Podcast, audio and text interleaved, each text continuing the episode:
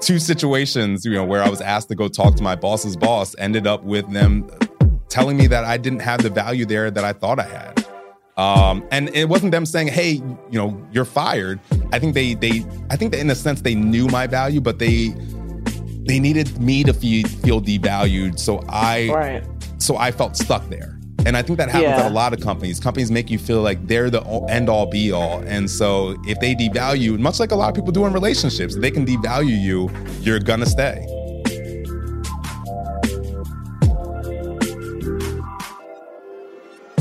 Welcome to Entrepreneur Struggle, where we talk to entrepreneurs about their journey creating and scaling up their businesses and freelance operations, while also really focusing on some of the mental and emotional challenges along the way. I'm Chris Colbert, the founder and CEO of the podcast and media company DCP Entertainment, as well as the podcast and video recording space Podstream Studios Times Square. Welcome back to another week of Entrepreneur Struggle. Uh, I'm your host, Chris Colbert, and I say I'm your host, but today I guess I'm a little bit of your guest. Um, normally, we have these conversations where I'm talking to fellow entrepreneurs and freelancers about their journey, creating and scaling up their company with that, you know, real focus on mental and emotional challenges that we've overcome or still dealing with a lot of times. Um, but you know, from time to time, I like to kind of give some more insight into my background and some of the things that led to the creation of my companies, DCP Entertainment and Podstream Studios. You know, I think for a lot of us entrepreneurs, the lessons that we learned working for others uh, are the lessons that we now apply in our work life and in the companies that we create. And sometimes those are negative, you know, lessons that we learn. You know, some of the best lessons I've learned came out of what felt like negative situations. And so today is kind of one of those situations. We've talked in the past uh, in one of our earlier episodes about my fake firing. So, you know, go back and check that out if you haven't heard it. But I know talking to a lot of people who've listened to the show, that has been one of their favorite episodes. And that's part of why I want to bring this, this kind of conversation back. So this is kind of similar. It's not a fake firing, but it was a situation or situations where I've been at a couple different companies where I've run into my boss's bosses essentially telling me I don't need to work there. Uh, and so that's what we're going to get into today. And the person who's helping me do that yet again uh, is our chief operating officer here at DCP Entertainment, also my co-host of Say Their Name, uh, Adell Coleman. So Adell, thank you for being here and welcome back to Entrepreneur Struggle. Thank you for having me back. I'm always excited to join and share some insights on the history of Chris. yeah, just like to ask me questions on the air. Yeah, for sure. um, so yeah, just to, to kind of preface, you know, just because I don't, I, I don't think these things are indicative of the companies I worked for, uh, and I'm not, you know, really trying to go after anybody. So I'm gonna, you know, use names. Uh, I'm not gonna use the names of the companies that I that we're talking about here, and the names of the individuals I'm going to use as my my siblings' names. So today's names, because I have four brothers and a sister, uh, today's names that we'll use are uh, Jason and Jared. So sorry, Jason and Jared, uh, I'm going to talk bad about you, but it's not really about you. Right. I was going to ask how do they feel about you using their names all the time? they don't listen, man. They, you know, they're like, "Oh, Chris is doing something else." I mean, I'll, I'll check else. it out later. Yeah, they they don't even know. So uh, I'm sure at Christmas it might get a little awkward. Yeah. when I first started my career, I had this goal to be a program director. I was working in radio and, and I really want to be a director. And a program director, for those of you who don't know in the radio side, is someone who basically controls the operations of, of a network. So if you're listening to a music station, these are the people who decide what DJs you're hearing, when you're hearing them. Uh, what music is going on the air? Yes, a lot of times you're requesting, you know, songs, but usually it's the program director who's already picked it, and then they will just, you know, use your request to say that you requested it. So sorry, uh, you know, if I'm ruining the magic for any of you, but basically the program director has a lot of control, and you know, a little bit of a control freak myself, and so like that's what I wanted to be. I wanted to be in charge. I didn't want to just be told what I can play on the radio. I wanted to decide what gets played on the radio, but my career led me into a space that wasn't music and more in the comedy space. And it kind of operated the same way. So now I'll just apply those same things I mentioned for comedy. So that's what I wanted to be able to do. And also, that allows you to hire the right kind of people and bring on the right kind of uh, host that you want to have. And so that was the mode I was coming from. And I was working hard from an intern. You know, I was working up to an associate producer, then a producer. Um, I think I, I was like, uh, I may have had one other title in there, but basically the next step that I was going to hit was program director. And at the company I worked with, you don't get the job title until you're already doing it for a year or two. And uh, for me, I think within four years, I was already doing the job of a program director. I felt like I was doing that job. And so finally, the time came rolling around that I, I you know, I felt like I was finally going to get that title. I was going to get that that kind of money that goes along with that title. And the company I worked with only gave raises and bonuses and things like that once a year. So like you're just like chomping at the bit for that day to come. Finally, the day came, and unfortunately, my boss, my direct boss, wasn't in town, so he had to call to give us the news. And so he called me and, and we were talking, and he's like, Yeah, got some good news for you. We've promoted you to executive producer. It's like, executive producer? Well, one, at this time, that actually wasn't a title that really existed uh, in our ecosystem. And it's like, well, uh, that's weird. I feel like I'm doing the job of a program director. What, you know, what happened? Well, you know, the company we we've actually changed some things recently. So what normally used to be called a program director is now called an executive producer. It's like, well, that's not the industry standard. And so that, you know, I was I was upset about it. I felt very much slighted that I had done all the work to get this title, that the, my career goal. And now all of a sudden they just moved the, the goalpost. Um, and so, you know, I wasn't I wasn't ang- like angry in a way of like yelling at my boss, uh, but I was saying to him like I'm very disappointed. And what do I need to do to become a program director? I don't get it. And he basically said like he doesn't know either. Uh, and so he thinks this, this would be a great opportunity for me to talk to his boss. So now he's going to line up a meeting for me to talk to his boss, the person who basically makes the decisions for our entire department. And so this person we are calling Jason. So Jason, uh, I uh, eventually, I'd say, let's say it's like a week later. So it wasn't too long after, but I had a meeting with Jason. And I walk into Jason's office, and the first thing that is said to me is, Oh, Chris, uh, so I hear you're you're upset about your job title. And so yeah, you know, if you want to make money, go work in sales. Uh, so I worked in the program department. And, you know, basically what was insinuated there is, oh, if you're if you're in this for money and not about the love, then you need to go work in sales. Now, let's be honest, it doesn't have to be an either or. Uh, but that's that was the first words out of the out of, out of Jason's mouth as I walked into the room. And I really thought I was going into this conversation to understand what a program, you know, what do I need to do to become a program director? So I think I'm checking all the boxes. And so he, he led with that. And I said, okay. Um, I said, well, you know, again, I was really just coming in here to better understand, you know, what I can do to become a director. And, you know, can you t- under, help me understand your definition of a program director?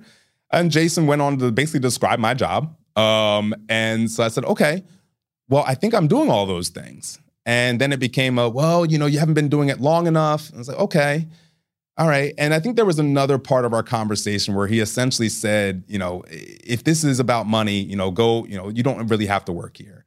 And so I, I left that conversation and I ended up having to go to HR and and say to them like what had happened and how essentially I kind of walked into what felt like a trap. You know, I didn't there was already a preconceived notion of, of what this conversation was about. And to me, it wasn't about money. I just wanted my title. The, you know, the money will come later. But, you know, it felt like this person was holding me back. And so I, I laid out the entire conversation to them. And next thing I know, uh, I'm getting a call from Jason saying, you know what? I thought about this some more. And uh, we're to we're gonna work together. Over this next month, you're gonna come down, do mentor sessions with me once a week for about half an hour. I'm gonna teach you how to be a program director. And uh, you know, at the end of that, we'll we'll see if we can give you that title. And for the next month, I, I did that, and I can't remember one lesson from that entire, uh, you know, those back and forths that we had. I don't think anything was ever really done. I what I think happened is HR went to him, and you know, maybe some of his bosses who found out about the situation and said, "What the heck are you doing? This person is a program director." And I think the safe face, you know, he essentially, you know, had to tutor me to now become a program director. So I say all this to say, you know, there's certain times where you have to stand up and fight for yourself. And this was a situation where I felt that I was being devalued. Uh, the work that I was be, the work that I was doing was being devalued and devalued in a way that wouldn't allow me to grow in my career. Having that program director title can allow me to have different opportunities outside the company. And so, in looking at that, I realized the importance of titles. The even more so than money sometimes. And so as I created DCP and other companies, like I'm very fluid when it comes to job titles because I understand that this can make a world of difference for people in their career. And also that you don't want to be the one standing in the way of, of their future opportunities just because you want to prove a point. Um, and so yeah, that was the the first kind of situation of, of having a, a, boss, or I guess in this case, my boss's boss, be like, "Eh, you know, are you really that valuable?" You know, it's so weird too because it's like they created this new title for the position while acknowledging that you were doing the position, but then your boss's boss was like, "You're not doing the position," so there still wasn't really a rationalization for like this weird title, like that it just decided to insert between your goalpost and like the actual job that you were doing. So like it takes a lot of courage to confront your boss and be like, "Hey, like this is not cool. Like I don't want to." What were your thoughts in going in there? Like, were you worried about losing your job? What was that? What was the the mind frame for you in approaching him in that way? It's funny. I was actually excited because of the way my, you know, I was going to talk to my boss's boss. I was going to talk to Jason, but my boss had been like, you know, this is a great opportunity for you to develop a relationship with this person. So this is someone who I'm now like, oh, this person's to help further my career. Like it's to be great to now have this open dialogue. So I was actually excited to to have this be our first like real conversation and also for for me to lay out like this is what I see in my career trajectory. Here's the things that I think here's where I see I'm valuable and and here's ways that maybe you guys can utilize me a little bit better. Uh, and then to be met with uh, defensiveness just right out the gate and being told by somebody else why I'm in the meeting. Like to have someone tell me that I was coming there to ask for more money when all I was doing is get, you know, get more information, I just realized, oh wow. Do I belong here? First of all, and and two, like, oh my gosh, the, as you said, that goalpost got moved. So, am I ever going to reach that light at the end of the tunnel, or, or is this going to be this continued, you know, uh, carrot at the end of the stick that I'm constantly chasing? I'm using all the the weird analogies right now. right. Did you ever like, especially in this like mentorship program? Did you ever think about leaving, or like because it does make you question your value, you know, for the company? And would you ever reach that goal? Did you ever think about leaving? What was the thoughts there? I did, but at the same time, I, I, didn't feel. I felt like if I left because of where my title was at the time, it wouldn't be a move where I'm, I'm moving up or, or, even feel like I'm moving laterally because my current title was devaluing what I was doing. I had a producer title at that time that, or even like a senior producer that I was being called that, but I was doing the work of a program director. So if I go somewhere else, they're like, oh, you'll be another senior producer. And now I feel like I'm taking a step back because of the title that I currently had. And so, yes, I was thinking about it, but it didn't feel realistic. It felt like I needed to fight here to get the title I deserve. And now also, this created my mind state moving forward with the company of, all right, I'm not valued. Even if I get this title now, I understand that there's people here who are not fighting for me. And so I need to start figuring out, you know, what is next beyond this place. Um, so if anything, I think that experience was one of the big reasons that made me start thinking critically about starting my own company. Wow. Yeah. Well, they, that's that's actually really cool though when you think about it in hindsight. Like not when you're going through it, but like in hindsight, it, it it changes how you approach the next steps. Like I always say, my past definitely determined. Like even now with managing our team at DCP, like how we approach them, kind of based off of like previous lessons, you know, that were learned overall. Oh yeah. So then, where'd you go from there? What what what happened next? so you know, so part of this story is that in the background, I eventually started DCP Entertainment, and I was basically getting things in order. What kind of legal documents do I need? Just better understanding the business aspects of what I'm going to eventually be going into. That way, eventually, you know, at at the place I was working, I did eventually start making a lot more money. I finally got the right titles and I started getting stock options and bonuses. So it got to a point where, after having been there for many years, I was able to maybe take this money that I was getting and create uh, or invest it into DCP and really go all in on it. So as I was mapping that out, I got hired away to another company. And um, as I was working there, you know, I was working with a new team. Um, and I was hoping to have more of an internal team that I could work with. And uh, basically, I was running a, a whole documentary department. And so that takes a lot of different resources. And unfortunately, in the first few months of, of, being there, I didn't have all the resources I needed. And morale at, the company was getting low just because I wasn't the only one who was going through these things. And so everybody was feeling overworked. I very much was feeling that. And uh, I tried to, again, take it to my boss in this situation. And much like the, the situation before, uh, my boss said, you know what? Here's a great opportunity for to talk to my boss and, and have a you know more of a direct relationship How there. do you keep ending up in these situations? oh uh, gosh. so once again, you know, I I, I, I, think I was less excited this time. Not right. not apprehensive, but I was less excited because I'm like, oh, I've seen how this is go before. right. um, but so we will call this person Jared. Um, and so Jared, I, I, went to speak with Jared. I remember being in a conference room, and actually my my initial bo- my, my uh, direct contact, my boss, was in the room as well as Jared, my boss's boss. So it's three of us in there this time, and uh, I think I started off the conversation basically saying like, "Hey." I've been promised these certain resources and we still haven't gotten them. There's been a few false starts of, okay, I think I'm getting somebody and it didn't happen. Or you say I have somebody and then I go talk to that person and they have no idea what I'm talking about. And so they get upset with me that they don't have enough time.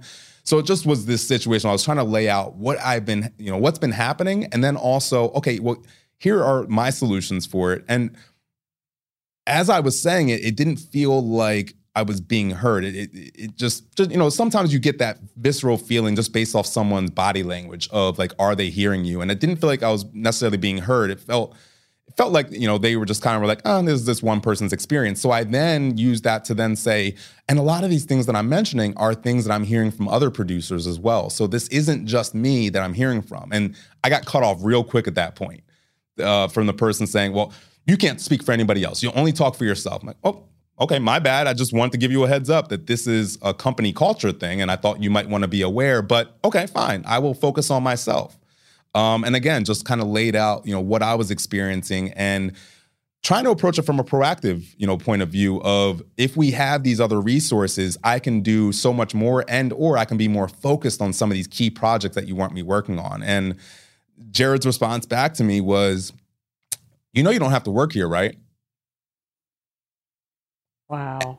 And basically, the pause I just gave you was the pause I had in the room.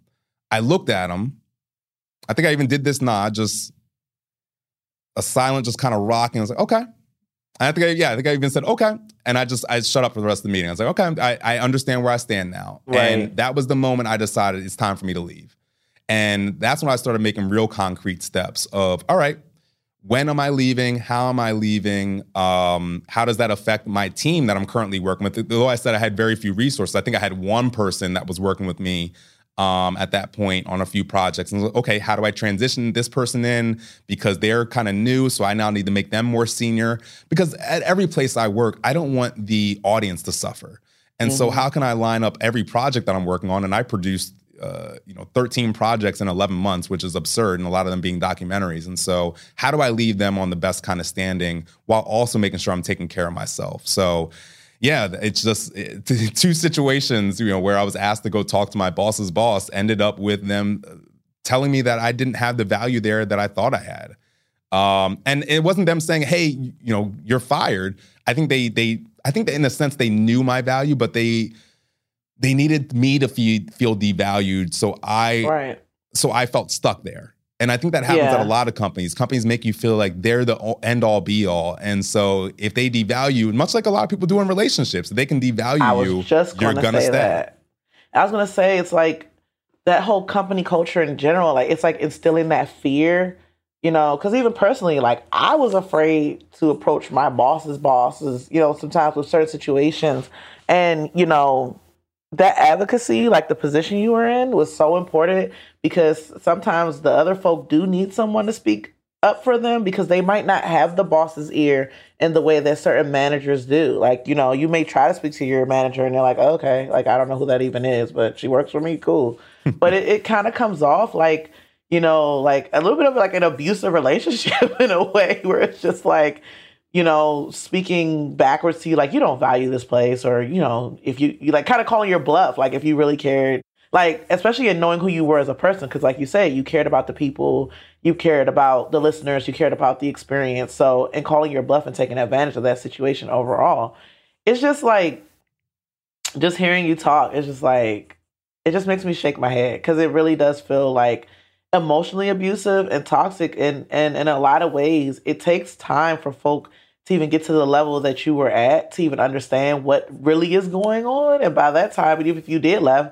leave there are dozens of others coming in the door you know eager to try to go the process that you went so yep.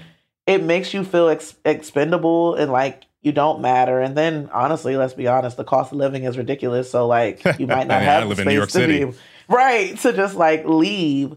But I was gonna ask, with all that paraphrasing, you you're leaving this spot, you left the previous place to try to better yourself, and all in the background it's like DCP, DCP, DCP. How do you now take that experience as a boss? You know, like if your team comes to you and tries to approach you, how do you now, now that you're in the position that they were in, how do you handle conflict or, you know, whatever, you know, with your team? How do you now take those lessons and apply it to your position with DCP? Yeah. Well, first and foremost, got just know, know not to just you know tell people, hey, you, you don't have to work here if you don't want to. Don't get me wrong. There are times I want to say that, uh, but I will never use that exact terminology. Um, you know, I, I think there is a way about approaching things, and I think you know, the, even the examples that I gave, some of those people that I was talking about, the Jason and Jared, as I call them, they knew what they were doing in the industry, but they aren't, you know, maybe weren't necessarily great managers at that time. Um, and so I think that was a distinction that I was able to understand that there's a difference between uh, being great in your field and also being a great manager. And so you have to look at them in tandem, but look at them separately as well. So how can I take these lessons and learn how to be a better manager? Well, part of that is letting your your staff feel heard. Um, and so, one, opening up lines of communication where you're not just saying, hey, you can come to me on anything, but when they do come to you on things and maybe challenge you on things, are you open to hearing that constructive criticism about either how you're running the company or, or you know working with your staff and that's not to say that you know the the staff is always going to be right but let them be heard and feel like you have understood what they've said and and don't be defensive you know don't be like oh well you know this is the way we're doing we're always going to do it that way I'll say, okay, let me let me think on that. Let me see if there's ways we might be able to do this better. Or even if you're going to say, well, no, we're not going to do it, but then explain why we go about certain things. So if I'm asking, you know, why I didn't get a certain job title, then follow up with that to say, well, hey, the the president of the company has now changed this edict, but let me figure out, you know, how can we work together? Okay, this is what a program director now means. So let's figure out how to get you there. Or let me better understand why do you want to be a program director? Oh, it's because, you know, this is your career goal. So again, how can we work around this to figure out how to make that work for you? Um, in the situation with, you know, Jared that I was mentioning, if I'm coming to them saying like, "Hey, I need more resources," and here's where we've run into roadblocks before. Okay, let me understand a little bit better. Let me, you know, uh, do we need to pull in other people into this conversation to figure out where those other resources might be able to be pulled from, instead of just being defensive and saying, "Well, you know, you don't have to work here because you have criticisms." And like criticisms are a good thing. And I guess you know, I'm kind of it's a roundabout way to kind of back into this of understand that the criticisms that you get from your team are super beneficial because they're the ones who are on the ground doing all the work that allow you as an executive to look good. And so if you can make their job easier, it's going to make you look better.